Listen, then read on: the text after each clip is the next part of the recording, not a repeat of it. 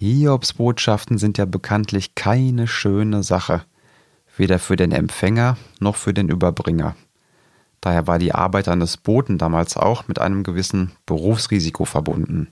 Überbringer schlechter Nachrichten wurden nämlich gerne mal geköpft. Und damit dir nicht das gleiche Schicksal blüht, habe ich ein paar gute Tipps für dich auf Lager. Der erste Tipp vorab, hör dir diese Folge bis zum Schluss an, um nicht zu verpassen, was ich jahrelang falsch gemacht habe. Stichwort Statusreport. Gut, starten wir mit dem ersten richtigen Tipp. Dieser lautet, visualisiere deine Botschaft. Hierbei geht es darum, die Sachebene von der Beziehungsebene zu lösen. Und dabei gibt es einen ganz einfachen Trick. Und zwar, du packst die schlechte Nachricht auf ein Flipchart oder eine PowerPoint-Folie und dann präsentierst du diese wie zum Beispiel, schauen Sie mal hier, das Projekt liegt sechs Wochen hinter Plan. Was dann passiert ist nämlich, dass dein Gesprächspartner deinem Blick folgt und ebenfalls auf das Chart oder eben die Folie guckt. Und so macht man das Papier zum Überbringer der Botschaft und trennt die Sache von der Beziehungsebene. Oder anders gesagt, die Botschaft von dem Botschafter. Tipp Nummer zwei: Kommuniziere neutral. Es macht durchaus einen Unterschied, wie man etwas sagt. Ob man zum Beispiel sagt, es tut mir leid, leider, leider, leider können wir Ihnen erst nächste Woche den abgestimmten Zeitplan präsentieren. Oder nächste Woche können wir Ihnen den abgestimmten Zeitplan präsentieren. Oder ein ganz anderes Beispiel aus einem Restaurant. Schade, die Dorade haben wir nicht mehr, das tut mir wirklich leid. Oder die Dorade ist schon ausverkauft, aber stattdessen kann ich Ihnen fangfrischen schwarzen Heilbutt anbieten, den wir sonst gar nicht haben. Tipp Nummer 3. Verhalte dich unauffällig. Während man bei guten Nachrichten Präsenz zeigen sollte und den Effekt der guten Botschaft damit unterstreicht, so sollte man sich bei schlechten Nachrichten eher unauffällig verhalten. Und jetzt ist die Frage, wie verhält man sich unauffällig? Na, am besten abwesend sein. Also bei guten Nachrichten anwesend sein und bei schlechten Nachrichten diese eher schriftlich oder per Telefon machen. Da braucht man ein bisschen Fingerspitzengefühl. Wenn du schon vor Ort sein musst, dann setz dich zumindest nicht ans Kopfende eines Tisches, sondern eher an den Rand oder in die Mitte. Das erzeugt dann weniger Präsenz und rückt dich ein Stück vom Rampenlicht weg. Okay, kommen wir zum vierten und letzten Tipp. Das, was ich jahrelang falsch gemacht habe. Und zwar, wie machst du das Ganze beim Statusreport? Oft hat man darin ja mehrere Nachrichten, die präsentiert werden sollen. Gute und schlechte Nachrichten. Und jetzt ist die große Frage, welche willst du zuerst? Die gute oder die schlechte Nachricht? Dazu hat der Sozialpsychologe Solomon Esch 1946 ein ganz interessantes Experiment durchgeführt. Und zwar, stell dir mal Folgendes vor. Mal angenommen, du musst eine Person beschreiben.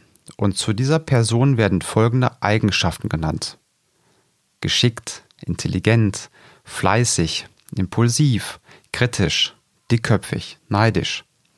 Den Probanden, denen diese Charaktereigenschaften vorgelegt wurden, beschrieben die Person mehrheitlich als klug. Und dann gab es noch einen Parallelversuch. Und die Probanden wurden gebeten, eine Person mit diesen Charaktereigenschaften zu beschreiben. Neidisch, dickköpfig, kritisch, impulsiv, fleißig, intelligent, geschickt. Die zweite Gruppe beschrieb die Person mehrheitlich als schwierig. Du wirst wahrscheinlich gemerkt haben, dass das die gleichen Adjektive waren, nur in umgekehrter Reihenfolge. Was Esch also herausfand, dass wir uns vom ersten Wort, also vom ersten Eindruck prägen lassen und alles weitere im Sinne des ersten Eindrucks dann interpretieren. Das Gehirn macht das wahrscheinlich wegen einer Art Komplexitätsreduktion. Und das Ganze ist nicht nur bei einzelnen Wörtern oder Charaktereigenschaften der Fall, sondern bezieht sich auch auf ganze Verhaltensweisen. Das heißt, der Anfang wird behalten und abweichendes Verhalten davon wird teilweise ignoriert oder mehrdeutiges Verhalten umgedeutet. Also, Mach nicht den Fehler, bei einer Präsentation oder einem Statusbericht erst das Negative bringen zu wollen, damit du es schnell hinter dir hast, sondern es gilt immer das Positive zuerst. Das ist der sogenannte Primacy-Effekt. So, und wenn du dich jetzt fragst, was ist denn eigentlich mit dem letzten Eindruck? Ist der nicht auch irgendwie wichtig? Ja, den behält dein Gegenüber am stärksten im Gedächtnis. Das ist der sogenannte Recency-Effekt. Der ist wiederum aber nicht so entscheidend wie der erste Eindruck. Der erste Eindruck prägt nämlich alles weitere. Das heißt, dass beim Statusreport folgende Reihenfolge gewählt werden sollte. Zuerst die beste Botschaft und als zweites die schlechte Botschaft und zum Schluss die zweitbeste Botschaft. Okay. Ich fasse noch einmal kurz zusammen, welche Möglichkeiten es gibt, eine schlechte Nachricht zu überbringen und sich selbst dabei nicht zu sehr in den Fokus zu stellen. Erstens, visualisiere deine Botschaft. Warum? Um die Sachebene von der Beziehungsebene zu lösen. Also Botschaft auf Flipchart oder PowerPoint packen und damit bist du nicht der Übeltäter, sondern das böse Papier. Punkt Nummer zwei. Kommuniziere neutral und überleg mal, ob diese veränderte Situation nicht auch vielleicht irgendwelche Vorteile bietet. Das heißt, wenn du zum Beispiel mehr Zeit benötigst beim Auftraggeber, dann könntest du auch damit argumentieren, dass du gleichzeitig die Qualität steigern kannst. Ja, mal so als Idee. Tipp Nummer drei: Verhalte dich unauffällig. Und Tipp Nummer vier: Wie mache ich das beim Überbringen mehrerer Nachrichten? Als erstes die beste Nachricht übermitteln. Wir erinnern uns, der Primacy-Effekt.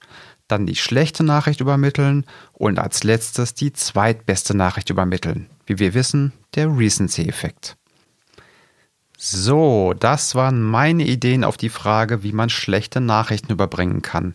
Wenn du jetzt noch einen coolen Tipp hast zum Überbringen schlechter Nachrichten, dann hinterlass doch gern einen Kommentar im Social Media. Ich würde mich total freuen. Bis dahin, ich wünsche dir einen schönen Tag, bleib gesund und bis zur nächsten Folge.